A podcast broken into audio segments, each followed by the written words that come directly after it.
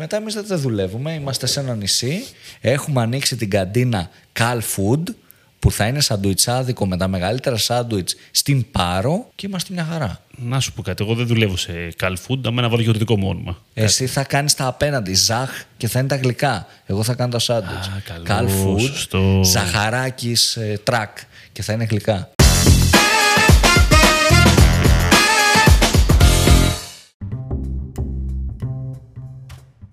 Καλησπέρα. Digital Jam, επεισόδιο 136. Είμαι ο Δημήτρης Ζαχαράκης και δίπλα μου, ακριβώς δίπλα μου, είναι ο Δημήτρης Καλετζής. Καλησπέρα. Δημήτρη. Πώς αλλάξαν οι εποχές; Είμαστε after COVID. Από πότε είναι αυτή η εφημερίδα, Δημήτρη; Πραγματικά, ναι, ε, είμαστε στο ίδιο δωμάτιο μετά από δύο χρόνια. Είναι η ιδέα μου. Έχει, έχει καιρό, 1,5 σίγουρα. Παίζει να είναι. Ναι, είναι σίγουρα. Πρέπει να είναι πάρα πολύς καιρός. Οπότε θέλω να πιστεύω ότι σήμερα δεν βλέπετε, αλλά ακούτε τη διαφορά το να βρισκόμαστε στο ίδιο δωμάτιο.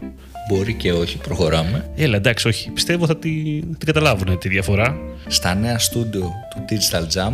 Λοιπόν, και ε, τι θα πούμε σήμερα, το θέμα μας, Εντάξει, χαλαρό. ένα χαλαρό, καλοκαιρινό, Όχι τόσο καλοκαιρινό. Εντάξει, όχι τόσο Εντάξει, καλοκαιρινό. Δεν είναι τόσο καλοκαιρινό. Μην ανεβαίνουν τα expectation. Έχει Όχι, να κάνει όχι. με SEO. το οποίο θα πείτε τώρα, τι να μας πείτε ρε, τι να μας πείτε ρε τζαμ για το SEO τώρα εσείς, που δεν είστε καν SEOτζίδες, Μπαίνουμε, μπαίνουμε και στο SEO αναγκαστικά. όπου φυσάει ο άνεμος. Πληθωρισμός, παραπάνω δουλειές, παραπάνω project. Οπότε πάμε να δούμε ένα κομμάτι που εμένα μου αρέσει πάρα πολύ. Είναι η μετατροπή της Google και των Search Result Page σε κάτι διαφορετικό. Σε ένα blog θα μπορούσε να πει κάποιος. Δηλαδή βλέπουμε σταδιακά ότι η εταιρεία προσπαθεί τα Search Result Page να τα κάνει λίγο πιο μπλογκοποίηση. Προσπαθεί να φέρει το περιεχόμενο μπροστά στον χρήστη.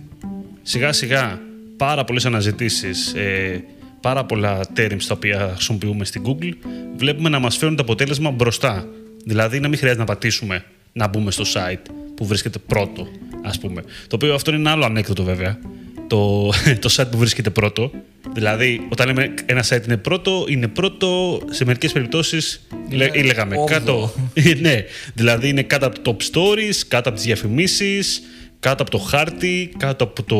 Τι άλλο τις έχει. εικόνες που μπαίνουν Ναι. ε, αν είναι shopping και γενικά είναι μπερδεμένο. Πάμε να το βάλουμε σε ένα context από την αρχή.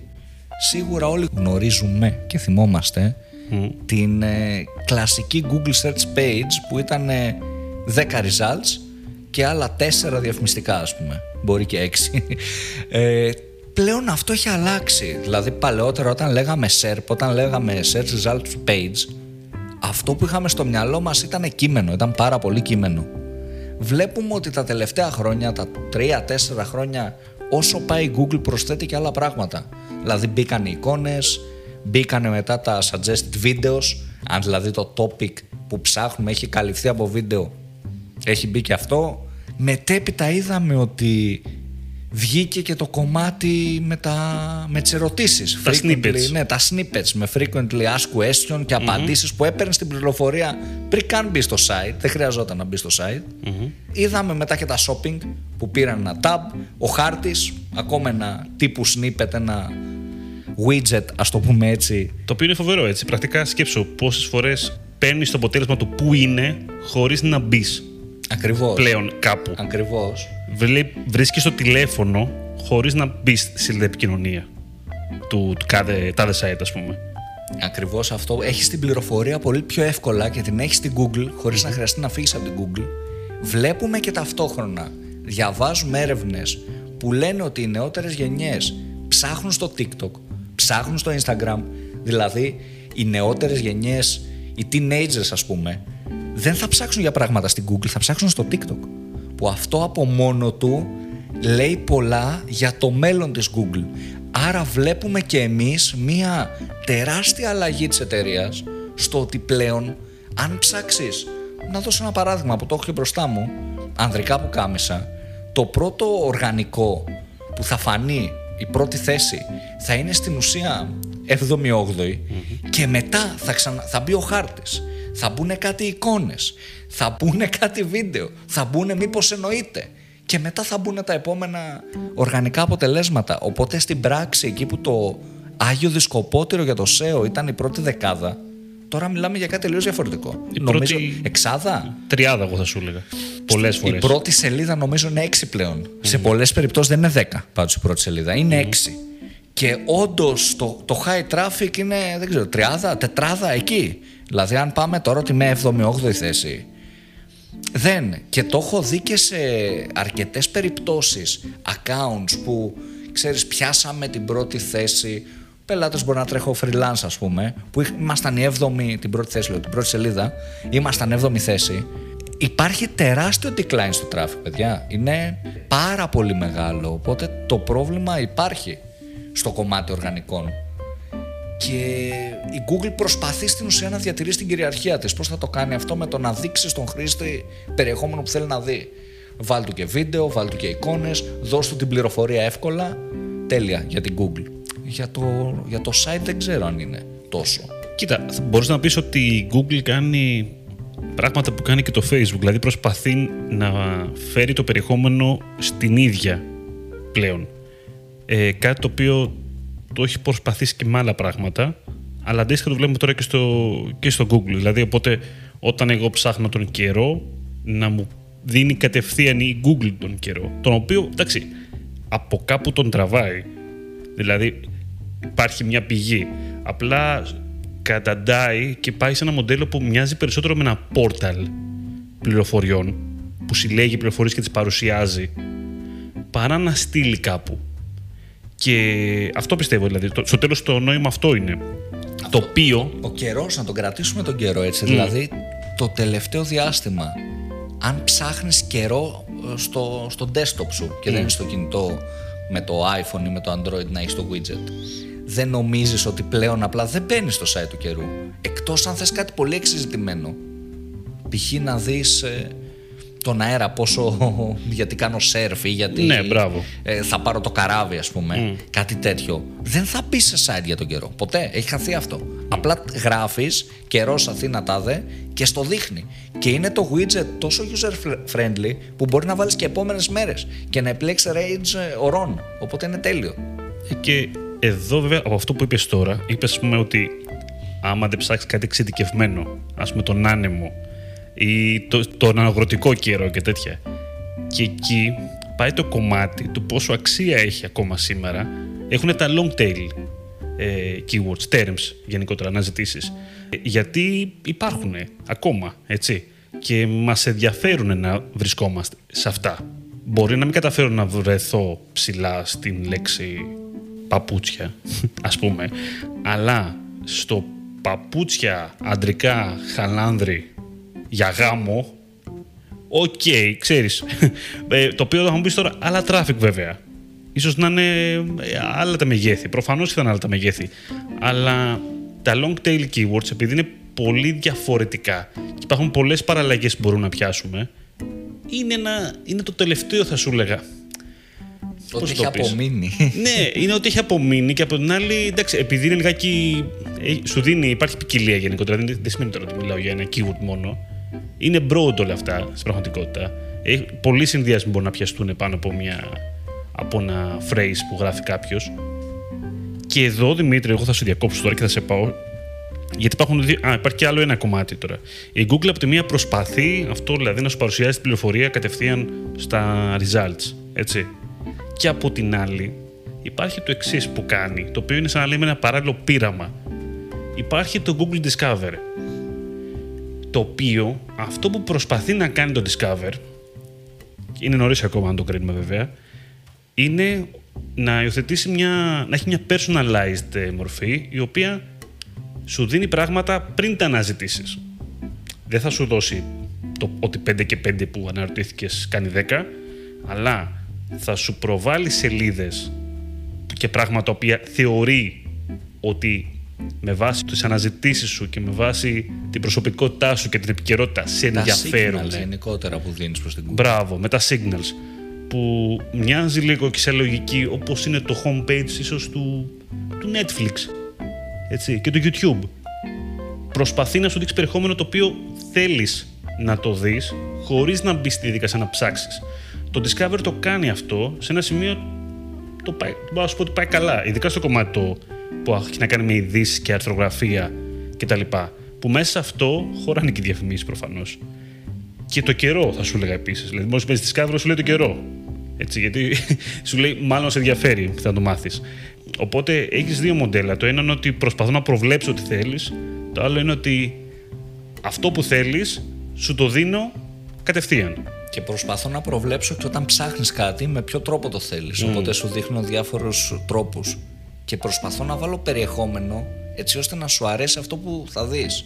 Δηλαδή, παλιά η Google ήταν τύπου directory, ρε παιδιά. Όταν έψαχνες κάτι, δεν υπήρχε και το κομμάτι, ακόμα και πιο, πιο παλιά, δεν πεταγόντουσαν στο search φωτογραφίες, ας πούμε, ποτέ. Ήταν απλά ήταν search. Ήταν ένα directory, ένας κατάλογος με ανθρώπων είτε που πληρώνουν διαφήμιση είτε που εμφανίστηκαν μπροστά οργανικά. Και απλά άνοιγες το site σε μια νέα καρτέλα, έβλεπες αν σε ενδιαφέρει, το έκλεινες.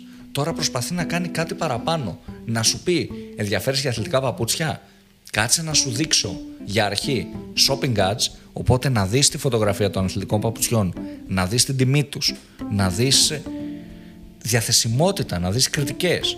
Μετά από κάτω θα σου βάλω και το χάρτη και στο jump feed τώρα που έχεις σταλεί έχετε δει και ένα νέο καινούριο έτσι widget ας το πούμε έτσι με τα top rated products που αυτό το τραβάει μέσα από το merchant και σου έχει top rated product, products σύμφωνα με την αναζήτησή σου. Σε προηγούμενο jump feed, αν κάποιος έχει γραφτεί, θα δει ότι πάλι το merchant συνδυάζεται και με το αν είναι in stock το αντικείμενο και σου δείχνει κοντά σου άνθρωποι που έχουν αυτό το προϊόν κοντά στο χάρτη. Υπάρχουν μετά οι φωτογραφίες, υπάρχουν και βίντεο reviews που θα δεις με αυτά τα παπούτσια. Οπότε εν τέλει έχεις πάρει πάρα πολύ πληροφορία και προσπαθεί λίγο να σε πείσει να ξαναζητήσεις. Και πρόσφατα μπήκαν και τα TikTok videos από ό,τι βλέπω σε επίπεδο αναζήτησης. Σου βγάζει όχι μόνο TikTok, σου βγάζει και shorts και YouTube shorts. Φαντάζομαι θα βγάζει περισσότερα YouTube shorts. Πιστεύω. Ε. Δεν ξέρω. Ίσως είναι όπως όταν είχε βάλει τα βίντεο, το video page που πρακτικά έβγαζε περισσότερο YouTube παρά... Εντάξει, θα μου πεις την άβγαζα. Daily Motion. Και Vimeo. Daily Motion και Vimeo. Ένα, ένα Εντάξει. στα 100 ήταν Vimeo. Εντάξει. Είναι και άλλος όγκος βέβαια, εντάξει, οπότε το δικαιολογείς και λιγάκι. Με το TikTok δεν ξέρω το τι έχει γίνει, να σου πω την αλήθεια. Δεν ξέρω Ναι, τι... έχει προσθεθεί και έχει προσθεθεί στην κατηγορία short videos. Εκεί μπαίνουν και YouTube shorts. Και είναι ενδιαφέρον ε, όλη αυτή η μάχη που προσπαθεί λίγο ποιος θα κερδίσει το κοινό στο search, έτσι. Γι' αυτό μιλάμε, για το ποιος θα κερδίσει το κοινό στο search. Και είναι κάτι που ακόμα παίζεται το παιχνίδι. Δηλαδή, εμείς έχουμε σαν αυτονόητο που είμαστε και τις πρώτες γενιές στο κομμάτι ίντερνετ που είμαστε και πιο tech savvy ας πούμε και κοντά σε αυτό το κομμάτι του ίντερνετ σκεφτόμαστε αυτόματα θα γκουγκλάρω κάτι, θα ψάξω στην Google. Πιο νέες γενιές ψάχνουν στο Instagram και ακόμα πιο κάτω ψάχνουν στο TikTok. Οπότε πρέπει λίγο η Google να κάνει πράγματα για να κερδίσει και αυτούς. Αυτό προσπαθεί να κάνει στην προκειμένη περίπτωση. Και βέβαια αυτό είναι και μεγάλη ευκαιρία για το TikTok το, στο, σε Google Results γιατί νιώθω ότι αποκτάει και discoverability το περιεχόμενο που αν θέλεις είναι αυτό που λείπει τη δεδομένη στιγμή από αυτή την πλατφόρμα. αυτό που ισχύει. λείπει από το TikTok είναι ότι είναι περισσότερο εφήμερο το περιεχόμενο. Δεν είναι director όπως το YouTube ας πούμε που τα βίντεο σου μένουν και έχεις το κανάλι σου και μπορεί κάποιος να το δει και έξι μήνες μετά το βίντεο και ούτω καθεξής. Δεν είναι evergreen το περιεχόμενο. Ακριβώς, γενικότερα. Σε ακριβώς. μεγάλο, στο μεγαλύτερο μέγεθος τουλάχιστον. Αυτό μπορεί να αλλάξει και με το κομμάτι ότι όσο πάει χρήστες, παραπάνω χρήστες ψάχνουν σε επίπεδο TikTok, οπότε με τα κατάλληλα keywords στο περιεχόμενό σου, στην περιγραφή του περιεχομένου σου, να βγαίνεις στις αναζητήσεις που γίνονται και στο TikTok, άρα πάμε σε κάτι σαν SEO στο TikTok θα μπορούσε να πει κάποιος, δηλαδή να γράψω την περιγραφή με τέτοιο τρόπο και το βίντεο μου και τα in text μέσα στο βίντεο να είναι με τέτοιο τρόπο έτσι ώστε ο αλ- ο αλγόριθμος να με ρανκάρει ψηλά σε σχετικές αναζητήσεις. Πάντως, να σου πω, δεν συμφωνώ τόσο ότι του προσφέρει κάτι, ενώ το search στο TikTok. Γιατί είναι βασισμένο τόσο πολύ στον αλγόριθμό του και στο Discover που έχει. Στο, χο- το, πώς λέγεται, sorry. Πώς το λέμε το πρώτο; For you. Στο For You, μπράβο. Στο For You που έχει στην αρχική σελίδα. Που και οι χρήστες κυρίως είναι ότι το έχουν τόσο πολύ αγαπήσει και λατρέψει αυτό το πράγμα, ότι ο αλγόριθμος τους έχει μάθει και τους δείχνει όντως περιεχόμενο που θέλουν να καταναλώσουν, που δεν, ξέρεις, δεν βρίσκω και νόημα να πάει να υιοθετήσει ένα νέο μοντέλο το οποίο είναι λίγο και παλιωμοδίτικο για τα δεδομένα του Εντάξει, TikTok. δεν σου λέω ότι θα μπει στη διαδικασία. Κατάλαβες πώς το εννοώ. Δεν θα μπει στη διαδικασία, ρε παιδί μου, να κάνει directory των βίντεος. Όπως αντίστοιχα, δεν ξέρω, είναι το, το YouTube προφανώς. Αλλά το ότι κάποια πράγματα τα ψάχνουν χρήστες. Ναι. Κάποια πράγματα μπαίνουν πλέον στη διαδικασία να τα ψάξουν στο TikTok πρώτα. Ούτε στο YouTube, ούτε στην Google, ούτε στο Instagram. Άρα ξέροντας ότι μία γενιά ψάχνεις στο TikTok πράγματα, το να κάνεις SEO εντός εισαγωγικών στο βίντεο σου μπορεί να σου δώσει μεγάλο discoverability. Γιατί είναι το search engine του TikTok, είναι κάτι που οι χρήστες το χρησιμοποιούν περισσότερο. Άρα σημαίνει ότι υπάρχει τρόπος θες να το εκμεταλλευτείς αυτό προς όφελός σου. Αυτό αναγκαστικά. ναι. Δεν σου λέω ότι θα γίνει search first στη πλατφόρμα. Δεν γίνεται. Το, το USP της στη δεδομένη στιγμή είναι ότι σκρολάρεις και ανακαλύψεις περιεχόμενο που σου αρέσει χωρίς να ξέρεις ότι θες να το δεις. Δηλαδή ότι έχουμε έναν αλγόριθμο που ξέρει τι θες εσύ να βλέπεις και εσύ μπορεί να μην έχεις σκεφτεί ότι υπάρχει αυτό το βίντεο, εγώ θα σου σερβίρω. Οπότε με διευκολύνει και από τη σκέψη. Γενικότερα, αν δείτε όλες οι αλλαγές και στο performance και στα social media κτλ. κτλ πάνε τον χρήστη και προσπαθούν να τον κάνουν να μην σκέφτεται. Και σε εμάς, τους marketers, Κοίτα. performance max. Μπράβο, ακριβώς.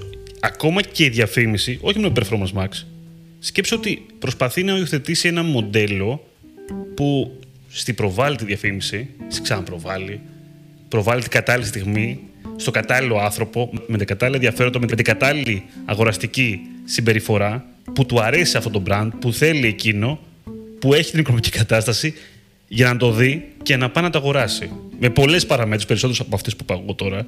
Έτσι, ο αλγόριθμος του Facebook και της Google προσπαθεί να επηρεάσει κιόλας την αγοραστική συμπεριφορά. Δεν προσπαθεί μόνο να, να βρει την αγοραστική συμπεριφορά. Εν μέρη προσπαθεί και να την επηρεάσει. Με το frequency που κάνει στο χρήστη, με το πόσες φορές το είδε, να τον, να, να τον δελεάσει τέλος πάντων σιγά σιγά σε σχέση με άλλα signals. Οπότε είναι μια μάχη στην τελική. Αυτό που δεν είπαμε για να γυρίσουμε λίγο στην Google. Μια υπεραπλοποίηση, έτσι. Υπεραπλοποίηση των πάντων, νομίζω. Ναι. Δηλαδή, για οτιδήποτε και να, να μιλήσουμε, α- από το κομμάτι. Το είπαμε για την Google, αυτό που είπαμε. Σου, φτιάξ, σου έχει φτιάξει ένα search results page πανεύκολο, απλοποιημένο, χωρίς να χρειάζεται καν να κλικάρεις για να πάρεις την προφορία που θέλεις. Πλέον δεν κλικάρεις. Ναι. Αυτό το έχεις φτιάξει τελείως. Έχει ένα Discover το οποίο σου δίνει την πληροφορία που θέλεις Θέλεις χωρίς. πριν το σκεφ... να σκεφτείς ότι θέλεις. Ακριβώς. Το ήθελα, ήθελα να ψάξω για τον Παναθηναϊκό να δω τις μεταγραφές. Στο μπάσκετ μου τις έδωσε πιο πριν. Πάρτες. Δεν χρειάζεται καν να το σκεφτώ. Έχουμε μπει στη διαδικασία εδώ και καιρό, γενέθλια τέτοια, να μην τα ξέρουμε των φίλων μας. Αριθμούς δεν χρειάζεται. Μπράβο. Τη διεύθυνσή μας σε λίγο δεν θα ξέρουμε, γιατί το έχω κάνει save μέσα στα maps και δεν χρειάζεται να ξέρω. Μένω αυτό έχω στο κινητό. Καμπάνιες οι οποίες γίνονται με δύο κλικ. Γενικότερα έχουμε πάει σε μια υπεραπλούστευση πολλών πραγμάτων. Οπότε νομίζω ότι όλο αυτό είναι λίγο ε, σημείο το, των καιρών και της τεχνολογίας νιώθω αυτή η υπεραπλούστευση. Αυτό πάει να εκμεταλλευτεί και η Google. Κοινωνικά θεωρώ ότι δεν είναι ότι καλύτερο να μην βάζεις ε, όσο το δυνατόν περισσότερο το μυαλό σου σε χρήση. Νιώθω Εντάξει, ότι αποδυνα- χάνεται λίγο η- αποδυναμώνει και ο Ναι. μίστρε, παιδί μου. Κατάλαβες. Είναι σαν να έχεις να γυμναστείς, δεν ξέρω, πέντε χρόνια. Ε, δεν είσαι όπως όταν γυμναζόσουν κάθε μέρα. Προφανώς έχεις πέσει. Κάπως έτσι. Αλλά σαν για τις πλατφόρμες νιώθω ότι προς τα εκεί πάει το μέλλον. Μμ. Οπότε είναι μια κίνηση αυτό το κομμάτι, η μπλογκοποίηση ας πούμε ή η πόρταλ όπως πολύ σωστά είπες. Πορταλοποίηση, πάλι, μάλλον αυτό. Ναι, αυτό είναι πόρταλ. και- Είναι σωστή κίνηση, γιατί- νομίζω στρατηγικά. Κοίτα, για την πορταλοποίηση να σου πω. Πώς το πω, πολύ κακή λέξη, αλλά δεν πειράζει. Σκέψω ότι ένα μοντέλο που προσπαθεί και υλοποιεί η Google σιγά σιγά στο εξωτερικό είναι για το Google News τώρα θα σου πω να προβάλλει τις ειδήσεις και να πληρώνει η Google αυτούς που γράφουν τις ειδήσεις. Δηλαδή να λειτουργεί σαν ένας aggregator με λίγα λόγια, που έχει τις πηγές, έχει ανθρώπους που γράφουν, σαν να λέμε. Είναι σαν να γίνεται το κανάλι, οκ. Σαν να λέμε, είμαι, έχω ένα κανάλι, θέλω εσάς εδώ πέρα τους 5.000 να μου γράφετε κείμενα Εγώ θα τα παίρνω και θα σας πληρώνω. Καταλαβες; Οπότε είναι πολύ πιθανό να περάσουμε σε, ένα, σε, ένα κάτι, παρό, σε κάτι παρόμοιο. Κατάλαβες και για άλλα πράγματα σιγά σιγά. Ενώ στο τέλος η Google να καταντήσει όντως ένα κανάλι που οι creators, ενώ αυτοί οι οποίοι μέχρι στιγμής δουλεύανε για το SEO για να βρίσκονται ψηλά, να δουλεύουν για να δίνουν το περιεχόμενο στην Google να το σερβίρει. Εντάξει, είναι μακρινό αυτό. Είναι λίγο έτσι. Ακούγεται περίεργο, βέβαια. Γιατί όχι; Δηλαδή Γιατί πηγαίνουν όχι; τα πράγματα προς τα Να σου πω εκεί, κάτι. Ως Τι- ένα βαθμό. Προτιμάμε να, του- να παίρνει το traffic η Google και να μην δίνει κανένα φράγκο, ας πούμε. Σαν αυτό που έκανε παλιά, ας πούμε, που έκανε, ξέρεις, προβάλλει το ένα μέρος μέχρι ένα σημείο, ας πούμε, και ο χρήστη δεν μπαίνει ποτέ στην είδηση ή δεν μπαίνει να διαβάσει το άρθρο. Ή τα snippets που λέγαμε πριν. Ναι, που δείχνει την απάντηση που θες Ναι. to the point και δεν μπαίνεις διαδικασία Ωραία. καν να ανοίξεις το άρθρο. Ωραία, μπε- δεν, μπει- δεν μπαίνει στο Εν τω άρθρο άλλος. μεταξύ, Εγώ τι κέρδισα, ξέρεις, σε- κατάλαβες. Σε how to's, αυτό είναι τρομακτικό. Τρομακτικό. Ε, ε, ε, για sites που γράφουν how to's και τέτοια. Σε how to's, σου- αν είναι πέντε steps, ας πούμε, πέντε βήματα, στα δείχνει πριν καν μπεις και τα πέντε βήματα. Έχεις κάνει αυτό που χρειάζεται να κάνεις χωρίς να μπει ποτέ στο site. Και είναι ένας άνθρωπος που σου έχει δώσει την πληροφορία και απλά δεν μπαίνεις ποτέ. Αλλά αν το πάμε και σε e-commerce επίπεδο, ας αφήσουμε την orthografία, τα leads, το οτιδήποτε, έχεις καταφέρει και έχεις πιάσει την έκτη θέση, την έβδομη θέση. Και είναι σαν να είσαι δεύτερη-τρίτη σελίδα πλέον, έτσι. Ναι. Είναι σαν, να Πολύ χαρίζεις, είναι σαν να χαρίζεις στην Google περιεχόμενο. Και εσύ να μην παίρνεις τίποτα. Εντάξει, τα e-shop, ρε παιδί μου, δεν μπορεί να τα Πρέπει- πληρώσει και ποτέ. Δηλαδή, πρέπει για να το αναπληρώσει αυτό το πράγμα, το snippet, εγώ σου λέω που σου τράβηξε, πρέπει να το έχεις μπρανταρισμένο. Δηλαδή, πρέπει να κερδίσεις κάτι. Να το έχεις μπραντάρει. Την απάντηση. Δεν ξέρω, μπορεί. Να πουλάς. Όπως το κάνουν, αυτό το κάνουν πάρα πολύ με. Ε, άμα αναζητήσει, ξέρω εγώ, top apps για κάτι, top ε, software για, ξέρω εγώ, για SEO και τέτοια, το οποίο μπορεί να σου βγει ένα snippet, το οποίο είναι από μια σελίδα με top 10 εκείνο, το- η οποία, ξέρεις, είναι, είναι πληρωμένο ρε παιδί μου, ας πούμε τώρα, είναι πληρωμένες οι οι πρώτες θέσεις, έτσι. Οπότε εκεί, κατάλαβες, branding κάνουνε, εντάξει, δεν τους ενδιαφέρει. Κερδίζουν. Εν τέλει, δεν τους ενδιαφέρει και να μπουν και στο άρθρο τόσο πολύ. Ακρι... Καλύτερα να μην μπουν, μη σου πω, για να μην φανεί κιόλας ότι είναι, ξέρεις, ότι είναι advertorial. Ναι, και, και πιο πολύ, εντάξει, αυτό τώρα σε αυ- τέτοιου τύπου sites για τα top 10, ας πούμε, top ε, PPC apps και τέτοια, νιώθω ότι βοήθησε. Ναι. Αν δηλαδή καταφέρεις και πάρεις τη θέση του snippet, το να φαίνονται τα πέντε apps, ας πούμε, από αυτά που έχεις γράψει εσύ, το πουλάς και πάρα πολύ, γιατί αυτό το άρθρο είναι evergreen, δηλαδή τα top apps για το PPC το 22, μετά το 23 θα γίνει 2023. Θα αλλάξει ο τίτλος, οπότε το πουλάς και πολύ ακριβά. Ε, Η μεγάλη χαμένη σε αυτό είναι e-commerce lead generation sites που βλέπουν πάρα πολλές ώρες δουλειάς, επένδυση σε επίπεδο SEO να μην τους αποδίδει πλέον αυτά που τους είχε αποδώσει παλαιότερα. Δηλαδή βλέπουμε πάρα πολλές διαφημίσεις, βλέπουμε την Google να τεστάρει και μεγαλύτερες εικόνες διαφημίσεις πλέον. Μπορεί να μην το ξέρετε, γραφτείτε στο Jumpfit. Αλλά γενικά πιάνουν πάρα πολύ χώρο. Οι διαφημίσεις, με, άμα βάλεις μια διαφήμιση με site links, με image extensions, με ε, Και promotion. call out, με promotion call και extension, εκείνο. με... Έχει, έχει πιάσει σαν τρία οργανικά results ας πούμε θέση. Οπότε δυσκολεύει εμένα που είμαι στην τέταρτη θέση να πάρω traffic. Άρα η, η χαμένη προς το παρόν σε αυτό το έτσι όπως παίζεται το παιχνίδι είναι τα websites τύπου e-commerce που είχαν μια καλή θέση και περιμένανε πράγματα από αυτό. Και η δεύτερη χαμένη νιώθω είναι οι άνθρωποι που κάνουν SEO που ξέρεις ξαφνικά λέγανε πήραμε τις πρώτες 9-10 θέσεις, φτάσαμε σε αυτές τις θέσεις, είμαστε καλά, τώρα δεν είναι. Οπότε υπάρχει θέμα. Ναι. Η ελπίδα που σου είπα και πριν είναι λίγα και στα long tail. Δηλαδή στα, στα μεγάλα queries είναι για πολλές περιπτώσεις. Δηλαδή να, για τα προϊόντα μας να είναι σωστά δομημένα, για τις σελίδες, για τις υπηρεσίες μας. Δηλαδή να έχουμε παραπάνω ευκαιρίες από ένα keyword με λίγα λόγια. Αυτό είναι, το- αυτό, είναι το, αυτό που θέλω να πω. Μην πάμε να κυνηγήσουμε μόνο ένα keyword με λίγα λόγια, να πάμε να κυνηγήσουμε πολλά terms. Και κλείνοντας, να βάλουμε και το παράγοντα που βγάζει νόημα δηλαδή, αν το βάλεις κάτω με όλα αυτά που λέμε, που είναι ακόμα μελλοντικό πολύ και είναι το voice search. Που εκεί, εκεί θα γίνει η γλέντη Δημήτρη, γιατί εκεί πέρα θα μιλάμε για. Αυτό που φαίνεται στο εξωτερικό είναι ότι μιλάμε για όντως για μεγάλα terms.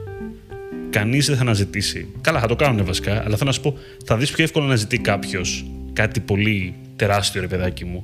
Βρες μου, βρες μου σινεμά να πάω να δω ταινία σήμερα. Κατάλαβες. Θα έχεις τέτοια πράγματα να ανταγωνιστείς μετά.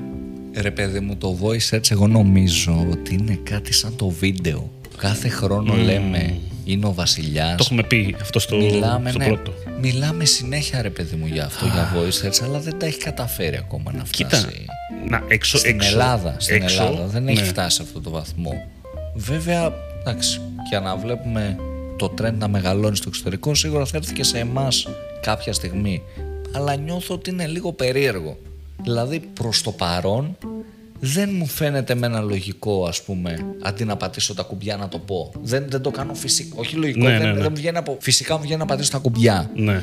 Ε, γιατί το κάνω τόσο καιρό. Τώρα δεν ξέρω, ίσως... Θα σου πω, υπάρχει μια νεότερη γενιά, επειδή το έχω ακούσει πάρα πολύ από άλλου ανθρώπους που έχουν παιδιά, που τους έχουν δώσει ένα Google Speaker ή ένα Alexa και παίζουν με το speaker. Μαθαίνουν και αγγλικά και κάθονται και λένε στο speaker, άνοιξε μου τα φώτα, βάλε μου μουσική. Και πρακτικά είναι σαν να κάνουν μαθήματα αγγλικών παράλληλα.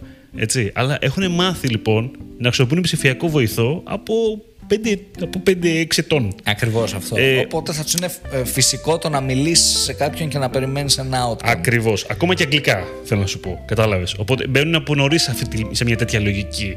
Οπότε γι' αυτό εγώ πιστεύω ότι. Εντάξει, δεν είναι κάτι το οποίο μας απασχολεί τώρα, αλλά θα μας απασχολήσει, ρε παιδάκι μου. Δεν ξέρω. Είναι πιο tricky βέβαια αυτό θα σου πω. Είναι ελληνική γλώσσα. Αυτό είναι το tricky της υπόθεσης πάρα πολύ. Πέρα από Για αυτό, μας. δηλα- ο αλγόριθμος νομίζω τα AI γενικά ε, βελτιστοποιούνται ακραία και βελτιώνονται γενικά. Είναι ένα product το οποίο είναι κάτι καινούριο, δεν μιλάμε πολύ καιρό για AI και βλέπουμε ότι χρόνο με το χρόνο βελτιώνεται ακραία. Δηλαδή σε επίπεδο, ακόμα και αυτό που λέμε τα deep fakes, μισό λεπτάκι να δω τώρα την εφαρμογή που έχω κατεβάσει, πώς λέγεται, είναι το Face Dance, μια εφαρμογή αυτή διαφημίζεται στο TikTok πάρα πολύ, η συγκεκριμένη εφαρμογή. Και αυτό που έχει είναι κάτι τρομερό. Βάζεις μια φωτογραφία, φωτογραφία δικιά σου, της κοπέλας, ενός φίλου σου, whatever, στατική και στην κάνει βίντεο. Με έναν ήχο, να λες ένα συγκεκριμένο ήχο και τέτοια. Κατάλαβα. Ναι, οκ, Και το, έχει το είδα γίνει σε. τόσο, τόσο ρεαλιστικό αυτό το κομμάτι. Και έχει και κάποιους ε, αστέρες τύπου το Trump, τύπου το Kim, ε, whatever. Και έχει γίνει σε τόσο καλό επίπεδο. Και είναι ακόμα η αρχή. Οπότε νομίζω ότι το AI γενικά βελτιστοποιείται σε όλους τους βαθμούς. Άρα και στο επίπεδο των ελληνικών θα φτάσει σε ένα άρτιο επίπεδο και πολύ σύντομα. Το θέμα σε αυτό περισσότερο είναι ότι όταν μπούμε όλοι στη διαδικασία και συνηθίσουμε το κομμάτι του virtual assistant ας πούμε να λέω «Γεια σου Χριστίνα βρες μου παπούτσια» νιώθω ότι θα ανέβει πολύ το κομμάτι της αναζήτησης αισθάνομαι τυχερός σαν feeling lucky που σου ανοίγει απευθείας ένα site με παπούτσια και μπαίνεις. Οπότε εκεί τι γίνεται, το site αυτό με τα παπούτσια θα είναι οργανικό, θα είναι διαφήμιση; Εγώ πιστεύω θα είναι διαφήμιση για να βγει και όλο το concept. Και εγώ πιστεύω. Δυσκολεύει δηλαδή ακόμα περισσότερο το SEO που είπαμε και χάνεται η, η τρίτη θέση, η δεύτερη, η δεν ξέρω εγώ τι, πετιέται εκτός τελείως. Τελείως. Οπότε θα δούμε λίγο πώς θα πάει. Αλλά... Portal. Δεν Ναι. έλεγαμε πριν. Ωραία. Σκέψου λιγάκι, η ίδια λογική σου δίνω την πληροφορία. Ναι. Αυτό είναι. Εντάξει, απλά με ήχο. σου δίνω την πληροφορία κατευθείαν. Τι έψαξες, ωραία, πάρ το. Αυτό. Παπούτσια και θα σου Οκ. ανοίγω απευθείας στο Amazon. Το πρώτο Λέω. που βρήκα. Ναι. Θα σου πει. και στο ανοίγω γιατί έχει τη μεγαλύτερη ποικιλία παπουτσιών και Ναι. είναι κοντά σου με άμεση παράδοση τα περισσότερα παπούτσια. Και ξέρω ότι εσύ ενδιαφέρεις για Adidas και αυτό το κατάστημα έχει τα περισσότερα Adidas. Ωραία, μια χαρά. Και μετά εμείς δεν δουλεύουμε, είμαστε σε ένα νησί. Έχουμε ανοίξει την καντίνα Cal Food που θα είναι σαντουιτσάδικο με τα μεγαλύτερα σάντουιτς στην Πάρο και είμαστε μια χαρά. Να σου πω κάτι. Εγώ δεν δουλεύω σε Cal Food, άμα να βάλω γεωργικό μου όνομα. Εσύ θα κάνεις τα απέναντι, ζαχ και θα είναι τα γλυκά. Εγώ θα κάνω τα σάντουιτς. Α, Cal καλώς, Food, σωστό. ζαχαράκης, ε, τρακ και θα είναι γλυκά. Και τέλος. Ωραία, έχεις δίκιο. Να σου πω κάτι. Φεύγουμε. Πάμε να το κάνουμε τώρα. Τέλος, τελευταίο επεισόδιο. Λοιπόν, του τελευταίο Instagram. επεισόδιο. Τα λέμε. Αυτό ήταν. Λοιπόν, πλάκα, δεν, έχουμε, δεν είναι τελευταίο επεισόδιο παρόλα αυτά. Όπως και να έχει, ήρθε η ώρα να κλείσουμε. Ήρθε η ώρα να σας πω ο- να πάτε να γραφτείτε στο. Στο Calfit πήγα να πω. στο, Στο στο Jump Jump Feed.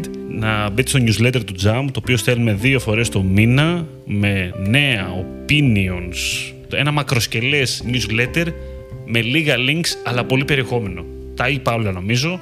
Να μας ακολουθήσετε σε Facebook, LinkedIn, Instagram. Να μας ακούτε στο Spotify, στο Apple και στο Google Podcast. ή στο digitaljam.gr. Τα λέμε την επόμενη εβδομάδα. Ήμουν ο Δημήτρης Ζαχαράκης, ήταν ο Δημήτρης Καλατζής. Καλή συνέχεια. Καλή συνέχεια σε όλους.